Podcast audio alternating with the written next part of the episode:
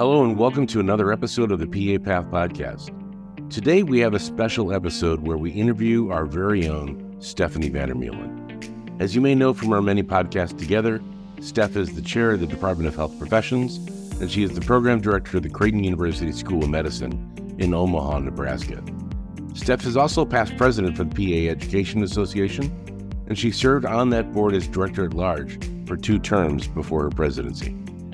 Steph and I just returned from the PA Education Association's annual forum in New Orleans, and I had several educators recommend that we ask Steph to come on as a guest to share her presentation that she gave at the forum this year on creating a positive program environment. She spoke about intentionality as it relates to setting the culture, and we're going to hear from Steph about that topic. This deviates a bit from our student focus, but our second largest audience includes PA educators, so it seemed worthy of our episode today. This episode is supported by the Southern Illinois University Medicine Online Doctor of Medical Sciences degree program, now enrolling for 2024. Well, Steph, welcome and thank you so much for uh, agreeing to do this. I know when we were in New Orleans last week, several of the educators, including some very well respected podcasters, brought up your name to me and, and to you and encouraged us both to include this topic on our podcast. And it seemed like it would make sense to do it right away just so we could relive the experience a little bit while it's fresh in our minds. So, why don't we start with this? Why is this topic so important? Yeah, thanks, Kevin. This has been a bit of a project of passion for me. Um, I spent a couple of years trying to get this topic accepted as a talk at PAEA because really as i interact with people from other programs and you know other pa educators i hear this over and over that it's tough. We see a lot of turnover in pa education. You know people come in they have a passion for education and they start to really get their chops about them they spend two to three years learning how to be great educators. And you know due to a number of factors that you know we can talk about here in a few minutes people get tired they get burnout cultures aren't fantastic in pa programs sometimes. They don't have institutional support. And there are just a lot of factors that contribute to the general culture that leads to people leaving clinical practice. And so I felt it was really important to kind of examine that a little more closely and look at um, what some of those factors are, and more importantly, with an eye to what educators and particularly the leaders of PA education programs can do to try to influence some of those factors and try to make the culture a little bit better so that people stay. Steph, why why do faculty leave? What is the predominant factor for faculty moving to other programs, or or in many cases going back into clinical practice?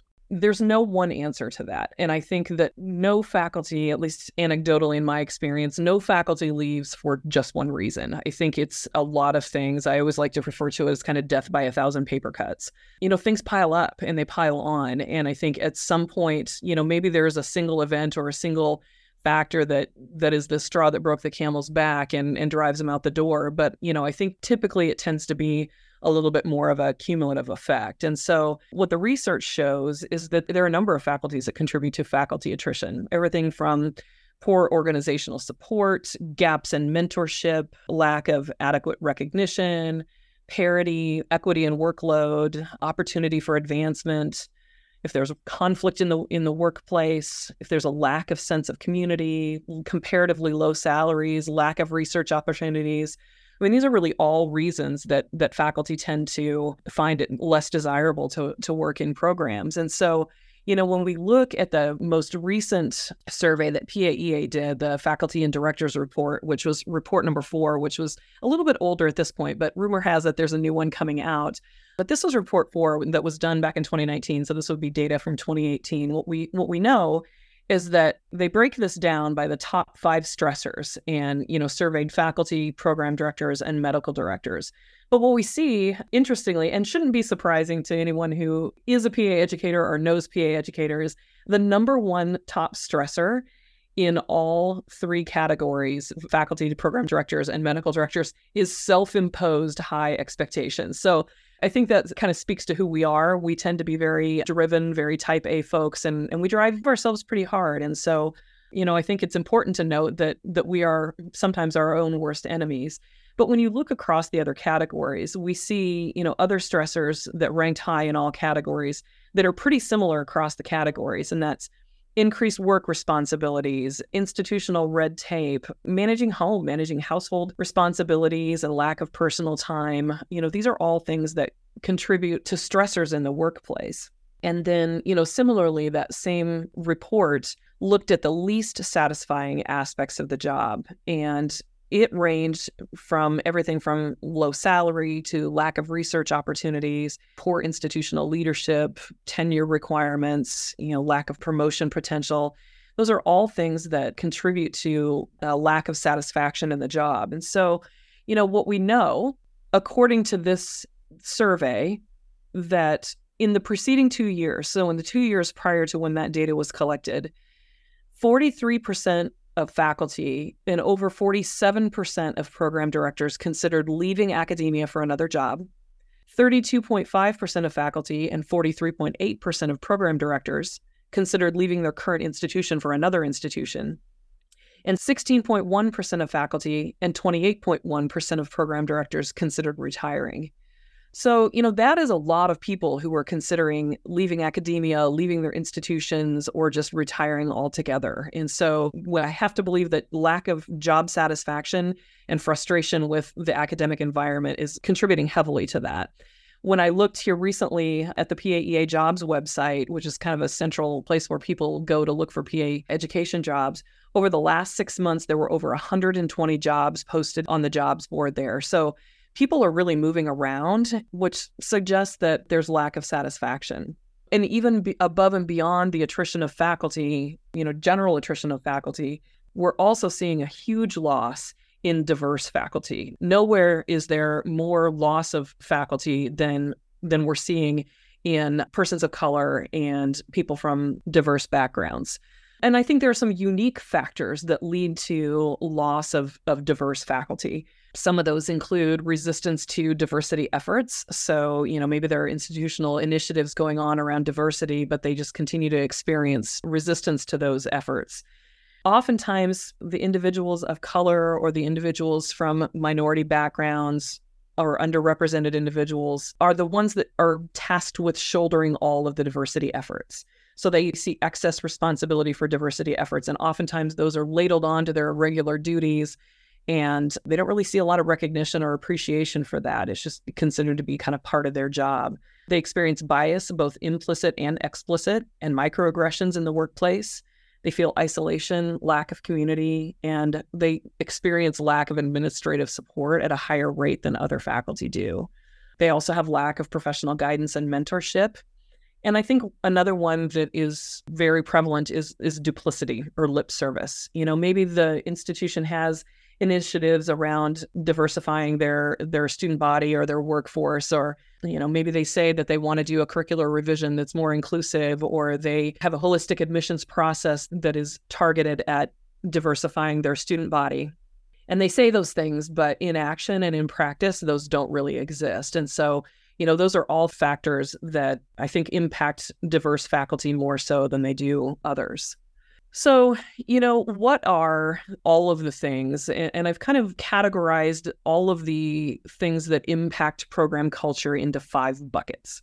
And so I, I, I, put together a mnemonic for this so that it's a little bit easier to remember. So my mnemonic is COBRA, C O B R A, like the snake. So those stand for communication, opportunity, balance, relationship and respect, and acknowledgement. And I think COBRA is a little bit fitting because you know you, you kind of got to be careful with with as with any snake if you make it unhappy if you upset the balance and and these five factors that contribute to program culture it will definitely bite you.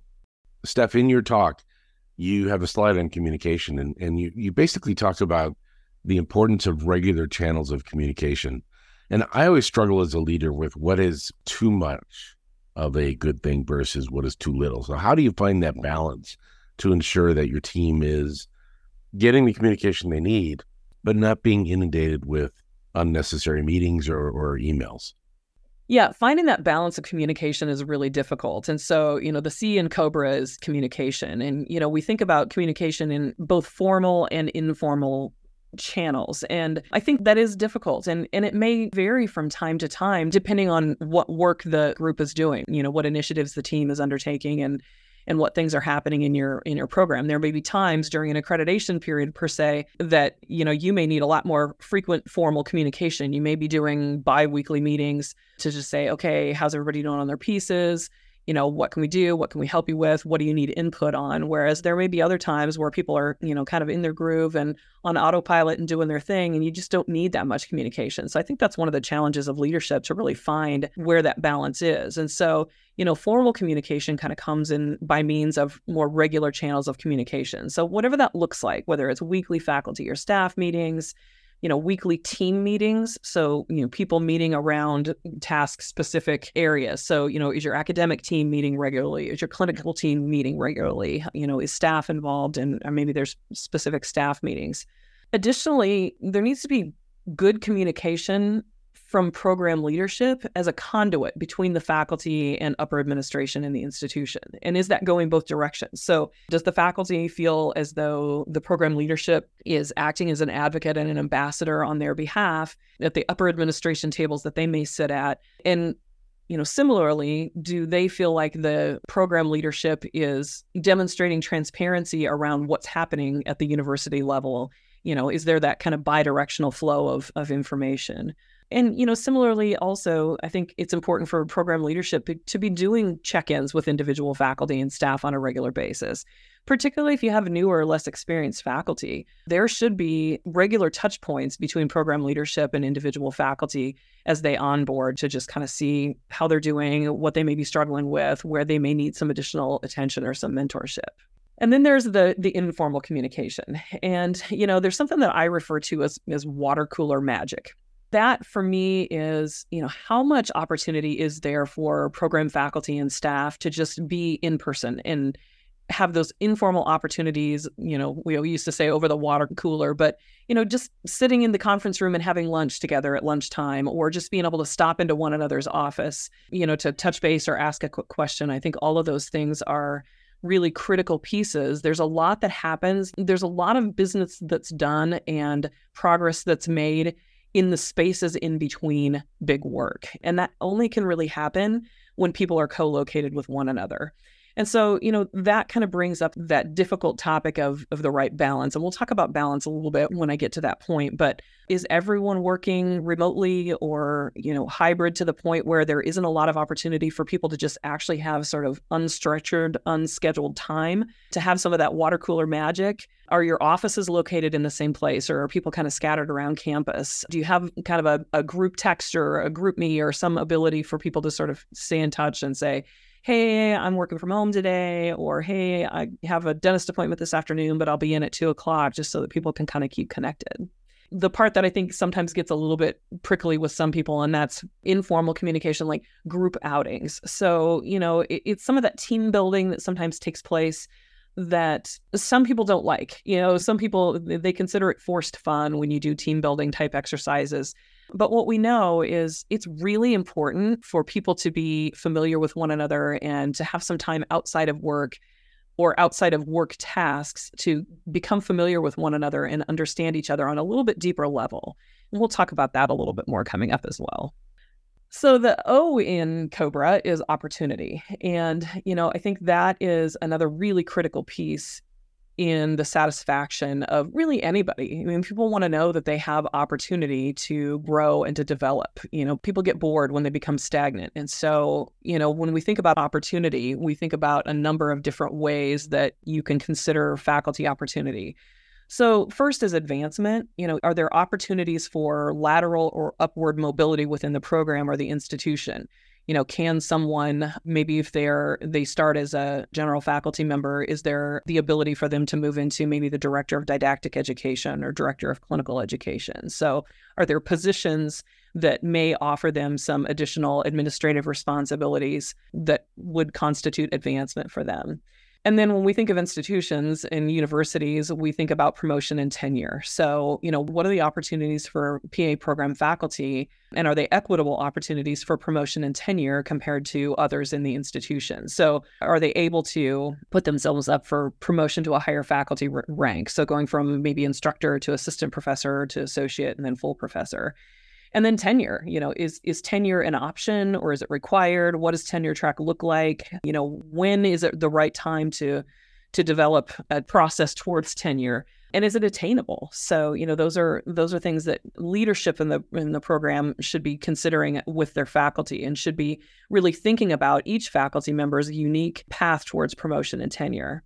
Next is faculty development. And so I think about faculty development in two different ways. And, you know, first of all, are there funds available for them to attend meetings or conferences or other faculty development activities, even within the institution, for them to develop those skills that they need to continue to improve and develop as, a, as an educator? Above and beyond that, is there time for them to actually participate in those activities because that's i know something that, even i personally have found with our team is that we've got great faculty development funds and support for that but people are so busy they say you know it's great that there's that money there and that opportunity there but when am i going to get away? When am i going to have time for that? So i think that you really have to think about faculty development from both of those perspectives. Or if it's somebody who has an interest in research is there protected time for them for research or special interests to develop and then finally, mentorship. Those are all factors that lead into opportunity. So, you know, definitely a, a big piece of faculty satisfaction in, in the workplace. You know, when I think about opportunity and when I think about leadership's responsibility for developing faculty, you know, different faculty may have different goals. You know, some faculty may express that desire to continue to advance in the administrative leadership role. They may want to go from faculty to maybe associate program director, then to program director, and maybe even have a decanal aspirations to become maybe an assistant or associate dean at some point. Whereas other faculty say, hey, you know, that's not really a direction that I see myself heading, but I really want to flourish as an academician in the role that I'm in right now. And so I always kind of compare it to if you know anything about horticulture, I compare it to a bush called an arbor vitae. And if you know anything about arbor vitae, they're a very tall, thin, kind of pencil shaped bush that, and they grow upwards. And you know that's just kind of the habitus of that plant is that they tend to be on an upward trajectory. And then i compare that to maybe a hosta. And if you know anything about hostas they're a you know beautiful shade plant. You know they just grow and they just continue to flourish. And they if you give them the right amount of sunshine and the right amount of water and allow them to go they will just keep spreading and spreading and developing in an outward fashion. And so you know, whether you have faculty that are more arbor vitae like that you know that they would like to climb through the levels of administration, or if they're more hosta like, or maybe they're somewhere in, be- in between, regardless of what their aspirations are and what direction they want to grow, you have to make sure that they have the light and the sunshine and the water and everything that they need to grow in the direction that they want to grow. Because again, we know that if we're not growing, we're growing stagnant. So, you know, I think again, I had mentioned that that it's important that the leadership of programs understand their institution's promotion and tenure guidelines and are having regular touch points with faculty, you know, whether that's through your annual faculty evaluations to kind of monitor progress and plan goals around what that faculty member's desires are and aspirations are to achieve promotion and tenure and make sure that they're making progress in all of the areas that are important for them to progress in to be on track to achieve promotion and or tenure. So the B in Cobra stands for balance, and that, you know, balance in a number of ways. So we think about balance and is there balance of work across the team? You know, it, are people feeling like they're equally yoked and everybody's pulling their weight equally? And along with that, is there a good distribution of desirable versus undesirable work? No job is free of some tasks and duties that nobody really loves or nobody really wants to do.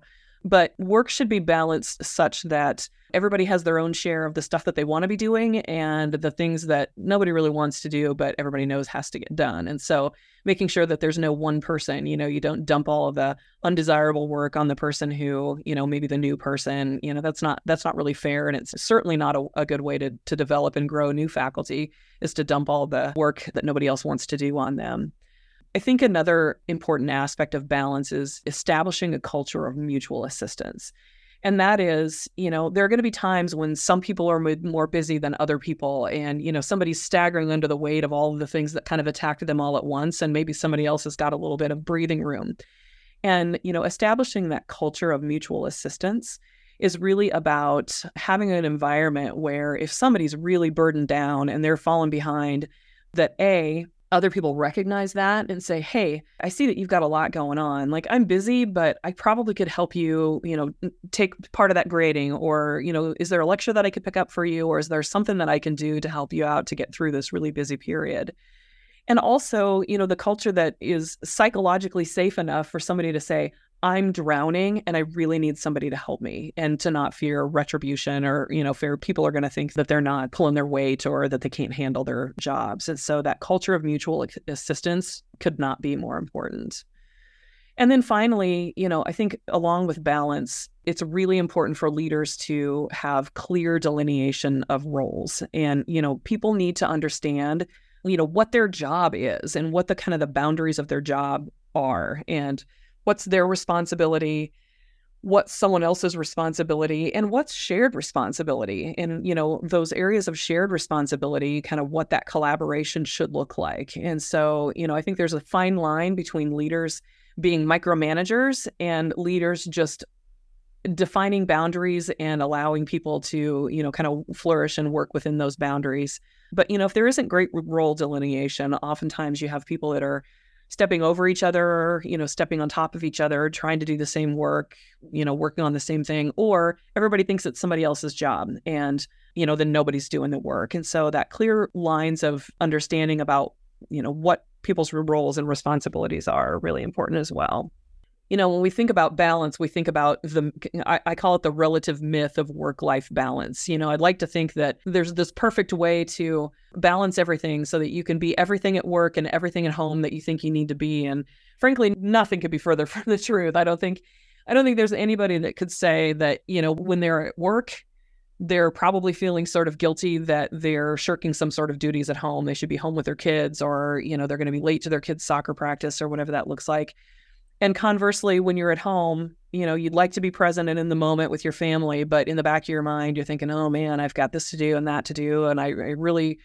should have stayed late at work tonight, but I had to leave. And, you know, we all deal with that. And, and I think that to think that that's ever going to go completely away is probably a little bit of a foolish pipe dream. But to the extent that we can facilitate the ability for people to flex their work and flex their lives so that they are able to make their work fit around their life rather than their life fit around their work. I think that should be the goal. That includes things like considering flexible schedules. So time flex, you know, can they can someone come in a little bit later and work in the evenings um, so that they can get their kids off to school? You know, do they have the ability to work at home on days where they don't have anything in the office, you know, meetings or academic activities that they have to be physically present for? You know, I think trying to establish a culture where no one's taking advantage of that, but people truly have the ability to flex their time and flex the location where they're working so that they can kind of try to strike the the work life balance that works best for them. And then I think finally with balance, one of the biggest things that we can do that I think we tell our students this all the time and that is time away is time away. And that means when somebody is out on vacation or even on the evenings and on the weekends, you know, that should be a culture that's clearly articulated to the students and expectations set with students. But we have to set that expectation, and leaders need to model that you know what it, it's not a badge of honor to be working every night and every weekend and you know have working vacations. We wouldn't ever want our students to live like that and so we need to take responsibility for role modeling that and it's fair to our team to expect them that when they're off they should be off. They should not have to be checking work emails and answering phone calls and that. And so, you know, just like we tell our students, like you need some downtime, you need break time. You'll be more effective when you're on if you take some time off. That's important for the workplace as well. Our students are at this hard for uh, the usually the the didactic phase of the program and we're like, you know, you got to take breaks, you got to get through this. Our faculty is probably working just as hard on a day-to-day, year-to-year basis as our students are during the didactic phase but we don't seem to set that same expectation for our faculty and our staff as we do for our students and i and i think that that's really contributing to wearing people down and and contributing to burnout. So the r in cobra is relationships and respect and you know this is a big one. This has everything to do with the way that people interact with one another and kind of what the ground rules and the rules of engagement are in your among your team and in your workplace and You know, I always tell people positive interpersonal relationships are at their core, they're based on respect. And, you know, friendship in the workplace is optional, but respect should be expected. You know, you don't have to love everyone that you work with. You don't have to be best friends. You don't have to socialize outside work, but you do have to treat each other with respect.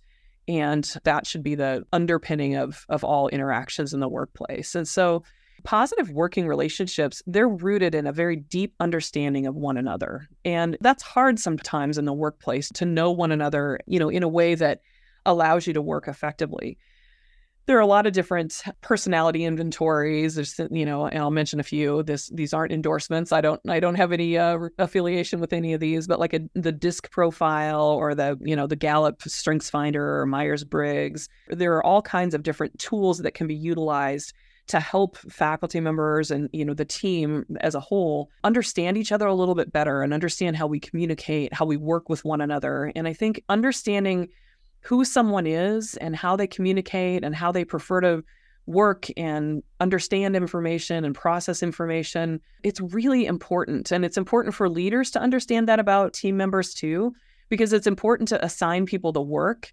that is most fitting with the way that they work and the way that they interact. If you have people that are very detail oriented and they like a lot of direction and they really like to be kind of in the weeds on things, then that's the kind of work that they're going to excel in. And they should be placed in positions and given responsibilities that are closer to that.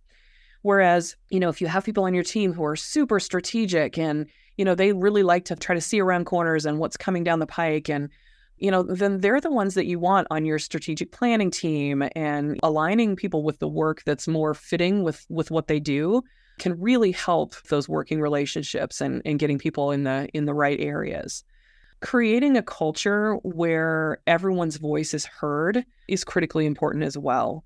You really need to create a culture of psychological safety where everyone feels as though their voice is heard and not only just heard, but also considered as decisions are being made. You know, not everything is going to be a democracy, but you should have a, a, culture in which respectful dissent is not only encouraged, but embraced. You need someone to be the devil's advocate to say, okay, I hear everyone saying, you know, this, but have we thought about it maybe from the position of a different stakeholder? Or have we thought about, you know, if something else could be true? Have we thought about alternatives to this as the only solution? Having the ability and embracing dissenting ideas, it allows for more thorough exploration of issues. It, it combats groupthink and it contributes to you know an environment of inclusivity and a, that culture of respect because when people feel like they aren't afraid to open their mouths and dissent on the the popular opinion it means that you are much more effective in the way you're functioning as a team so again you know an environment of inclusive behavior and interpersonal connection creates that culture of psychological safety. It invites authenticity. It validates people's feelings and it makes them feel as though their ideas are respected. So it really creates that sense of, of community. And it's important to remember that anytime you have a change in your team, even a single change in the membership of your team whether one person leaves or one person comes on or you know in some cases maybe you're hiring two or three new people whether those are faculty or staff every time there's a single change in the membership of the team, it completely changes the dynamic of the team. And so it's it's incumbent upon leadership of programs to anticipate that. You know, we can't always anticipate when there's a change. Sometimes people leave and it's a bit unexpected, but we should be prepared for that. And as leaders of a team, you have to say, okay, I know that this is going to be a change. How am I going to help my team prepare for that? Flex to, you know, maybe changes in roles and responsibilities and maybe changes in leadership of the team because of a um, new person coming in or someone leaving. And how are we going to navigate through that change? You know, so again, trust, respect, and communication are the are the central tenets of a positive working relationship. Team building you know i mentioned team building activities before and you know again some people view those as forced fun but just like any other relationship, even the interpersonal relationships that you have in your personal lives, they require care and feeding. They require constant work. And so, if you're not constantly working on the environment and the relationships that exist in your workplace, then they're going to deteriorate. And so, I think fostering that familiarity and understanding of one another as humans and developing those trust relationships, developing respect, and those effective communication skills, those are critically important to the ongoing health of your team. And then finally, the A in Cobra is acknowledgement. And, you know, people deserve an, an atta girl or an atta boy or an atta person. They they really uh, deserve acknowledgement for the work that they're doing. And so, you know, there should be both formal and informal mechanisms by which people are acknowledged for the hard work that they're doing and the accomplishments that they have made. And so, and that needs to come from program leadership, but it also needs to be part of the culture as well, where people acknowledge one another one of the best ways that we can acknowledge the hard work and the good work that people are doing is compensation. And I'll get on my soapbox for just a moment on this one because, uh, you know, one of the problems that I think we have in, in academia, and I know that there are barriers to solving this. I'm, I'm not naive enough to think that there aren't barriers to this, but one of the self fulfilling prophecies and problems that we have in academia is that we continue to benchmark against other academicians' low salaries comparatively low as if we compare those to what faculty can make in clinical practice. And we look at the like the PAEA salary survey and we say, oh yeah, we, we don't make as much as, as clinically practicing PAs. I guess I would ask, why? Why not? Why is the work that we're doing shaping the next generation of PAs not as important as what clinical PAs are doing in the lives of patients? It's also important. And if we continue to benchmark against the same low salaries of other academicians, we're going to keep getting the same low salaries. And so I am a strong proponent for making the case for getting academician salaries closer to the salaries of practicing clinicians because if we don't, you know, we're going to bring these great, wonderful minds who are excited about academia into the academic workplace. And, you know, we're going to train them up and they're going to spend that first two or three years, you know, getting up to speed. And then, you know, all of these factors that we've just talked about are going to contribute to burnout and they're going to become tired and they're going to look around and they're going to say, I can make as much, if not plenty more, in the clinical setting that I can make here. So, like, why am I toiling away doing this with no recognition and this poor environment when I can make more money? And and that's contributing to the churn that we're seeing in the academic setting. And so I'm standing on my podium and shouting from the rooftop, you know, we need to start benchmarking against clinician salaries so that we stop the hemorrhage of PA faculty out of academia and back into clinical practice. So, acknowledgement is really an area that, Kevin, I'm really kind of interested in hearing a little bit about you, about maybe some of the ways that you found are good ways to acknowledge your faculty. You know, that's a great question, Steph. To be honest, when I first started working as a program director at my second program, I actually took advantage of a leadership practice inventory that was it is a great tool that's been produced by Kouzes and Posner. And it essentially assesses 30 leadership behaviors. And in 2014, I did that assessment. It's basically a 360 degree evaluation with your direct reports and your supervisor. And I was surprised to see that one of the, the areas that I was weakest in was acknowledging or celebrating victories or achievements of my colleagues. And so that was an area that I really tried to improve upon. And I did a couple things. One is I asked my assistant to calendar for me all the important anniversary dates and birthday dates of our colleagues so that we could ensure that I was paying attention to those things and calling people out. We also had a committee that started to look at ways that we could celebrate together. Things that we added included a Thanksgiving celebration where every year at Thanksgiving, on the day that the students had departed, we would have our own Thanksgiving celebration where we all wrote notes to each other anonymously about what we love about each other, what things we appreciated about each other's uh, contributions to the team culture. I still have some of those letters from years ago because of that experience. I think it's a great way to acknowledge one another and to celebrate each other's positives that they bring to the work culture. Those are a couple of the things that we did that I thought contributed to maintaining a fun culture to work and live in. So, from your perspective, what is the role of leadership in establishing and maintaining program culture? Yeah, I think the role of leadership is huge. Certainly, every member of the team has a part to play in establishing this culture. And I think there needs to be some discussion around culture, even doing some exercises and saying, hey, you know, let's talk about our culture. Let's talk about our rules of engagement and and how we're going to function in this workplace and you know have some sort of guiding principles and i'm not talking about guiding principles for you know what our goals are for the program and the student and that kind of thing. I'm talking about guiding principles around you know who we are as a team and how we are going to function as a team and really getting buy-in from the whole team on that. You know then if there are problems if you know if someone is sort of consistently breaking the the rules of engagement then you can go back to that and say hey we decided as a team that this is how we were going to function and this was the level of respect we were going to show one another and this was how we were going to communicate. Can you please help me understand how this behavior that i'm seeing from you is consistent with our guiding principles? And so i think it kind of sets not only gets everybody on the same page and gets everyone engaged and bought into this idea of culture you know set some, some, framework and some structure so that when people are stepping outside of those expectations then you kind of have some framework with which to kind of help realign them in that.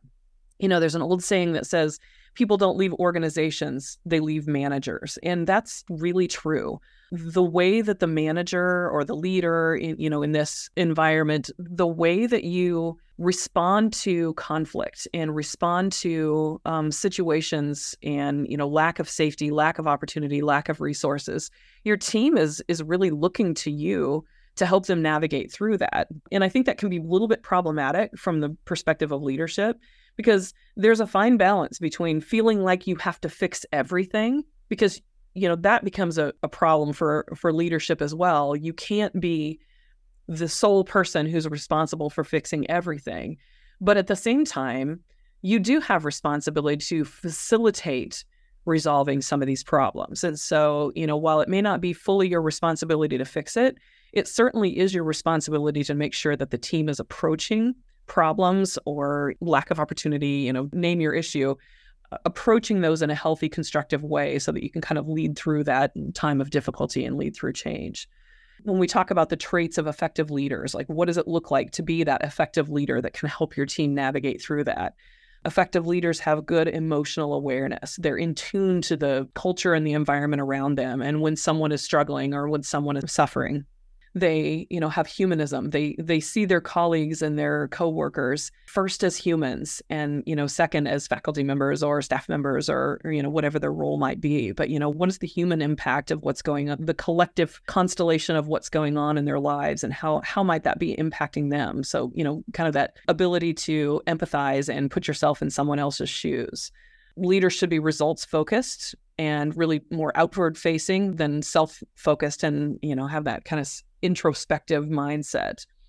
They should have authenticity and vulnerability and transparency. They should, you know, they should be transparent in the decisions that they're making and, you know, what they're trying to do on behalf of the team, you know, advocating for on behalf of the team.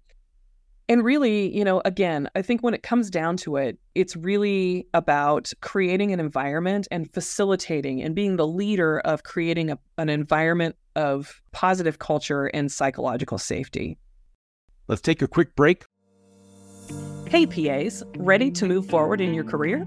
Enroll in an online Doctor of Medical Science degree with Southern Illinois University Medicine. In one year, they can help you build confidence, refine your clinical or educational skills, and help you become a better advocate and leader. Best yet, you can earn 37 Category 1 CME credits for your coursework without leaving your job or family behind. To learn more and to apply, visit siumed.edu forward slash DMSC.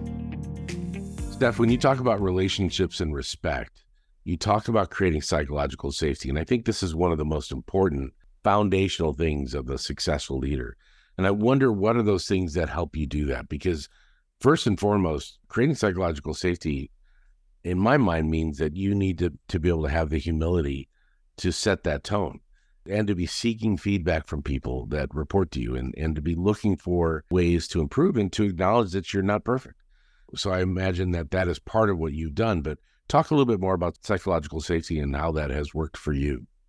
Yeah, psychological safety, I think first and foremost, it goes back to the, like you said, the relationship and respect. And I, I think it is is truly about facilitating the relationships between individuals. And I think you know, I'm lucky in that I have a good number of our team members who have worked together and have known one another for a long time. So there's that familiarity that comes with, you know, having lived through the loss of parents and you know the spouse's loss of position and children growing up and graduating from high school and college and you know there's some of that just familiarity there's some of that familiarity that breeds a sense of trust and respect with one another that even when you don't agree with one another because you've shared lived experiences that comes with time and so you know uh, if you have a group of people that have worked together for a long time I think it's helpful because, you know, again, that familiarity breeds respect. In in response to your question, like how do you get that when maybe you've got newer members of the team that don't know each other well enough? And and I don't think there's a there's a secret sauce to that. You know, I, I think we're still working through that with some of the newer members of our team versus the more established members of the team and folks that have worked together for a long time. But I think it, it kind of comes down to just continuing to go back to we respect one another. And first and foremost, you know, we're working not only with one another, but we're working for one another. And I think we do a lot of reminding one another of kind of what we're doing this for. We do have this shared goal of academic excellence and creating a positive educational experience for students and creating PAs that are going to go out there and be competent, effective clinicians and, and change the world. And, you know, so I think we're bound with our collective goal. And we just remind each other a lot that while we don't always see eye to eye, it's okay. We don't have to. And, you know, the variety is the spice of life and we can all have different opinions as long as at the end of the day we're moving moving the ship forward. And I think that's what it comes down to. I think from a leadership perspective, it's really we all kind of have the same goal of how we want to get there. Let's talk about different ways and, and different people's ideas and kind of come together and compromise on the path forward and what and what it means to get there to that shared goal or that shared destination. You know, because at the end of the day, the culture, it starts with the leader. Your team, if you're the leader of your team, your team wants to know that you care about them as human beings and that you're invested in the success of not only the program, but the students, that you're willing to work as hard as they are, that you're willing to roll up your sleeves and get in there and get dirty and do the work, that you wouldn't expect anything of your team that you don't expect of yourself, that you wouldn't do yourself. They want to know that you're advocating for them. They want to know that you're transparent in your decision making. You know, maybe you make a decision that isn't consistent with the will of the team, but you know, at least if you can articulate, okay, I, I know you guys kind of wanted decision A. I ultimately ended going with decision B, but here's why. Here was my rationale, and here were the factors that led to that. And I think as long as you can articulate transparency, even if not everyone will necessarily agree with you, they will at least understand that, you know, you had reasons and you could articulate those and, and you had some logic behind those. You know, I think showing some vulnerability is really important. They want to know that you are human and that you own your own mistakes. You know what? As leaders, boy, I make mistakes all the time and, and I don't anticipate that changing anytime soon. And it's going to happen. And I think if you can just step back and say, you know, this was a situation where the outcome wasn't great and the first thing that I'm going to do is I'm going to turn the lens on me and say, what was my part in that? You know, how did I contribute to the outcome that wasn't as desirable as we hoped it would be? And, you know, did I make a mistake? Could I have handled this better? And I think as long as you're willing to own those steps or, you know, say, gosh, I kind of wish I could have that back and I wish I could change that a little bit, you know, being open to that constructive feedback and that you're working to be a better leader not only for you but for them. You know you're trying to be a better leader for the team. I think those are all really important qualities to have in a leader that that really help you establish a culture of trust and respect. You know there's an african proverb that i just love and it's that if you want to go fast you go alone and if you want to go far you go together. And i think that really sums up i think the aspiration that certainly i have for my team and, and i think probably most leaders have for their own teams is that we want to go far so so let's band together and go together. Steph i have to admit i've always enjoyed working with you but as i saw your slide that has the african proverb on it i knew that we were meant to be together because i wrote that up on a whiteboard in our main communication area our main meeting room for the pa program in los angeles I think it's a great quote. I think it just sets the tone for what it's all about. So I, I just want to acknowledge that and I appreciate that about you. Yeah, thanks, Kevin. Again, that's that's a favorite of mine, and uh, you know, I just I think at our hearts we are all team players. I think that's a, that's an underpinning of who we are as PAs. We are we are the penultimate collaborators, and I think that that quote really sums that up. Steph, when you talk about climate assessments, uh, for me, there's the 360 that I talked about earlier, but then there's also the opportunity to bring in an outside consultant that can do a climate survey. We did this at USC as part of our diversity work. And I think it was incredibly helpful to the leadership of the department to assess where we were doing well and what areas we were struggling in. And it just shines a light on the on the aspects that you're just not maybe as in tune to as you should be. I'm curious about your own climate assessment how you went about doing that and how would we recommend others find the right people to conduct these assessments? So, what do we do next, right? It's really easy to sit around and identify all of the things that could potentially go wrong or that are contributing to maybe a negative climate. And I feel like we've kind of focused a lot on on maybe some of these negative factors. And there's certainly, I, I don't want to say that there's nothing great about PA education because I think anybody could sit around and talk about all the wonderful things about PA education and the gratifying work that we do.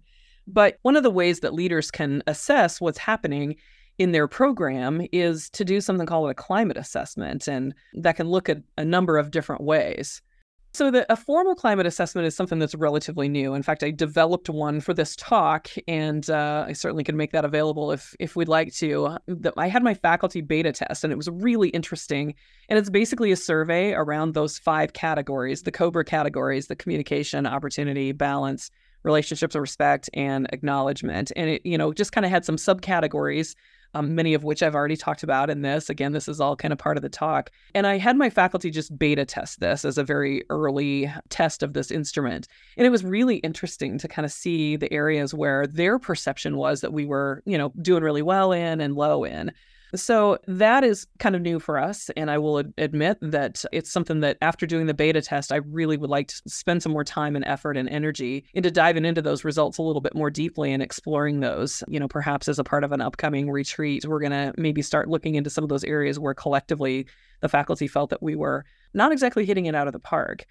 Um, but one of the things, you know, you again mentioned the 360, but I do that as well because I think as leadership, you have to. I talked about being open to constructive feedback before, but you know, the ARC does not require a 360 evaluation. Um, my institution doesn't require a 360 evaluation, but I have intentionally developed both a faculty and a staff survey that is administered every year. And it looks at a number of different aspects of my leadership, some of them that the ARC requires that that we assess, but then there's some additional things in there too. And, and it's similar to some of the things that are in this climate survey that I've developed. But for me, it's hard, right? It's just like when we have students perform evaluations after courses or after lectures. Sometimes the feedback's a little hard to hear but you don't know what you don't know. And I don't think that you can continue to grow and develop and address deficiencies as a leader until you know what those things are and you know where those areas are. And you got to have a little bit of thick skin. You know, I always have to be kind of in the right mindset to open those survey results back because, you know, sometimes it is a little tough to hear those things that you're like, you know, you're a lot of times your first response is, oh, what? How dare they say that about me? But then usually when you have some time to kind of sit back and reflect and process on that, you know there's usually an element of eh, i think i have a great faculty and staff and they they give me really constructive feedback. And i've grown. I've become better. I do believe that i've made myself better in ways that i wouldn't have unless my faculty and staff were really willing to say the hard things and say those to me and say you know we we need you to be better on on our behalf. And it's been a really really really important part of my development as a leader I spent a fair bit of time kind of identifying all those factors that contribute to burnout and to attrition out of PA education. So let's kind of go quick back through the Cobra mnemonic again and say, okay, so what can we do about it? What are things that, you know, what's the solution to each one of these areas and, and the things that could go wrong? How do we address these? How do we be better? So we'll start back through the mnemonic. So starting with communication, establish concrete pathways for consistent, constructive lines of communication. There needs to be a constant flow of communication that is balanced to allow the team to continue to work on effective work and work as a team. There should be transparency around institution level activities and decisions. So, creating pathways that the program leadership is both transmitting information from the program to leadership, institutional leadership, as well as allowing the program to understand what's happening at the institutional level, because that can sometimes lend context for why decisions are made that may impact faculty at the program level. Again, considering the importance of that water cooler magic. You know, if no one is ever in the office at the same time and there's no opportunity for some of that informal magic to happen, you know, think about how you might implement informal opportunities for collaborations on a day to day basis. As much as we hate forced fun, uh, you know, again, the care and feeding of relationships comes with familiarity. So implementing occasional non work related opportunities to build relationships is a really important piece of communication as well and then implementing some purposeful activities. So you had asked the question before, you know, how might programs go about finding, you know, some of these activities that are like personality assessments, disc profiles, and a lot of those are available commercially. You know, if you go to the websites, whether that's Gallup Strengths or DISC or Myers Briggs, you know, there are usually local reps. They can get you in contact with somebody who's a local consultant that can come in. And if you're having like a retreat, they can bring those folks in and work with your team. And, and they can be really great team building exercises to implement those. Moving on to the O, uh, opportunity advocate, advocate, advocate. I cannot express enough how important it is for leaders to advocate really on behalf of their team for support for personalized faculty development and not only the the support and the resources for faculty development but leave the space and time for them to actually do it advocating for equitable opportunity for promotion and tenure making sure that the PA faculty are given equitable consideration for those things and consider if you have faculty who are interested in research or scholarly activity, consider awarding some protected research time or protected scholarly time so that they have the time and space to do that as well. Evaluating your program structure, you know, thinking about are there ways that we can create opportunities for tiered advancement? You know, maybe you don't currently have an associate program director role, but you have somebody who is really showing some propensity for leadership qualities and maybe is on a track to maybe someday being the program director. So maybe you create an associate program director role. Are there ways that you can implement some structure within your program to allow people to advance their roles? Working with faculty, I think I mentioned this before, but working with faculty one on one to really develop those longitudinal goals. And whether that's towards promotion and tenure or whether they have a scholarly agenda that they would like to develop, you know, working with them and setting some goals and putting some tangible steps in place and revisiting their progress towards those goals regularly to make sure that they're on the trajectory towards that. And I would say, particularly with new faculty, it's critically important to have a formal orientation and establish early and intentional mentorship for new faculty. You know, giving them some structure, giving them context right out of the chutes. You know, so many of us, when we jumped into PA education, just basically they gave us our office and gave us a computer and said, come along for the ride. You'll figure it out as you come along. And I, and I think that's not a constructive way to onboard new faculty. And I think it's going to take them twice as long to, to catch on and to catch up if you're not giving them those formal opportunities to develop into academicians. For balance, you know, this is a hard one. We're all working hard. There's so much more work for everyone. The, you know, there's so much more work to be done than there is a time for us to do it. But this again kind of goes back to that advocacy. You know, if you don't have enough faculty, then gather data, gather the information that you need to demonstrate that you need more people, that you need more support and more resources. This is an accreditation requirement that you have sufficient faculty and staff. So if you don't have good work balance, if you have more work and your people are overworked and burnout, then it's your role as a leader to advocate for more resources, whatever that looks like, whether that's human resources, or other types of resources. That's your job as the leader to advocate for that. But again, considering ways that you can manage faculty workloads. So, considering both work volume and the type of work people are doing, balancing undesirable versus desirable tasks, matching work to personality types. And, you know, again, we talked about clear role delineation. Uh, reconsidering the level of flexibility that you're providing. So, if you're not currently very flexible with how and when people are able to do their work, talk to your team and say, you know, would would it be easier? Would it be better for you? Would this be a better place to work if you had more control over when and where you accomplish the work that you need to get done? You know, another one that I think my team is working on really hard is finding efficiencies. You know, I find that when we step back and we look at all of the things that we're doing, you know, a lot of times we do things because that's the way we've always done them and it works and we have good outcomes. And so we just keep doing them that way. But you know, if you do a hard look at the totality of the work that you're doing and maybe how your curriculum is structured and what faculty's roles and responsibilities are within that curriculum, if you do a hard look and step back and kind of look at where the time sucks are, you can step back and you go, it's very faculty intensive. It's taken a lot of time. Is there a better way? Can we work smarter and not harder? Is there a better way to do that that wouldn't take so much faculty time and that could, you know, open up some space and some bandwidth? And facilitate schedules that allow people to take time away. You know, we found that, and it's something that we're working on, is that all of the activities from admissions to assessments that require all hands on deck, those things seem to be kind of peppered throughout the schedule in a way that people had a really hard time trying to find a week or a month or you know long weekends where they could actually ever get away and so we're taking a hard look at our curriculum and our program activities to say can we stagger some of this stuff so that it's not all just sprinkled evenly across the year and making it virtually impossible for people ever to kind of take time away? And enforce a strict no contact rule. You know, after hours, weekends, holidays, that should be sacred time. When people are out of the office, they need to have that time away. And so I think, you know, creating hard, fast rules for making sure that time away is truly time away relationships and respect um, you know this is a hard one and this is probably just like when you need therapy and relationships in your personal life you know there's no one magic bullet that's going to make that better but there are a lot of things that i think that you can kind of work on that will contribute to improved relationships and uh, that environment of psychological safety. So it's everything from planning for changes in team membership and navigating that transition being very intentional about that transition creating purposeful connection of faculty to communities, both within the institution and in the community.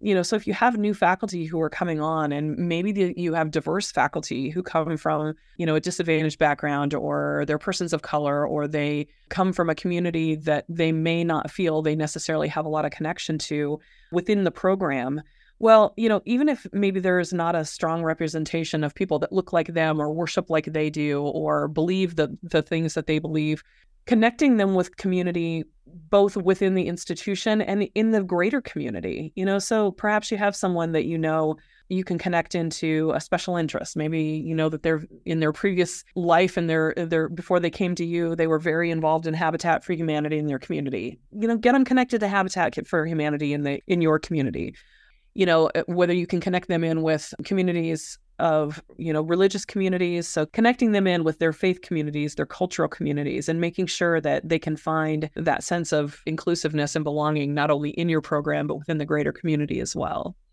you know, developing formal mentorship programs so that people can continue to develop skills and learn from the people that are around them and that have set, you know, have made the mistakes and that have seen successes and that can help them navigate through some of those things as well set expectations for respectful interactions at all times. Create that safe space and that psychological space for dissenting opinions and so that dissenting opinions are not only heard but considered and are explored as a part of decision making processes looking for and guarding against microaggressions, you know, ask your faculty what makes them feel marginalized, what makes them feel as though they're not heard or they're not seen or that, you know, the things that are important to them are not being taken seriously or not being reflected in the culture of the program. You know, those are all things. And I, I think I could go on and on. There are so many things. But again, you know, I think if you step back and think about your faculty and your staff and your team members as humans, and those relationships as important as your marital relationship, as your relationship with your children and your parents. These are important relationships because you know you spend a third of your life at work and if you are you know not tending to the care and feeding of the people that are around you it's going to be a, a, really miserable place to be so i think taking seriously the the relationships that you have in the workplace can go a long ways towards satisfaction in the workplace and finally, with acknowledgement, you know, again, I, am going to step back up on that soapbox and let's start benchmarking salaries, academician salaries against practice salaries. Let's ensure that people are paid what they're worth, not only in the clinical setting, but let's start valuing what we do as educators and ensuring that we can, you know, stop the hemorrhage of people out of education and back into the clinical setting because what they're doing isn't valued with, you know, how that's reflected in their salary again implementing formal and informal processes for gratitude and recognition and kevin gave uh, a great a, a, couple of great uh, examples for how how they did that And then finally, from an acknowledgement standpoint, one thing that I'll advocate for, there's an old business principle. It's called MBWA. And, you know, that's short for management by walking around. And I don't think I can overstate how important it is to just as a leader of a team to just be present, to be, you know, stopping in the doorways of, you know, the members of the team and saying, "Hey, how's it going today? How's your weekend? What'd you do?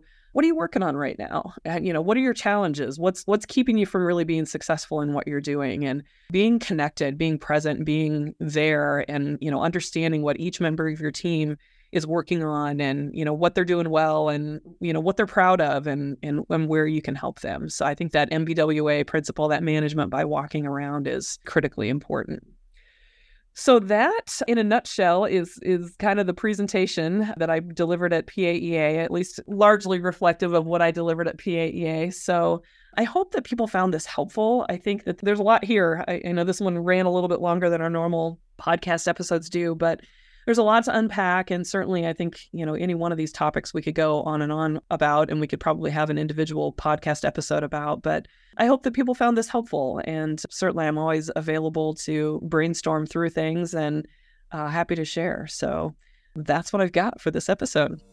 Well, Steph, thank you so much for being willing to share this information with everybody today. I think obviously the people that were able to attend your session were very positive about the aspects that you provided. And I'm, I'm certainly glad that I got a chance to learn from you here since I was at a different session that day. And, and I just think what you offer as a leader and, and, and the perspectives you bring are really wonderful, fresh, and accurate from my own experiences. And I thank you for taking the time.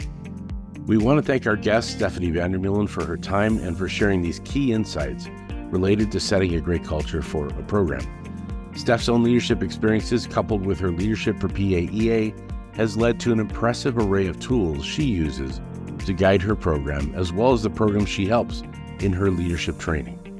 We'd like to extend a special thank you to Southern Illinois University Medicine online Doctor of Medical Science degree for the support of this podcast.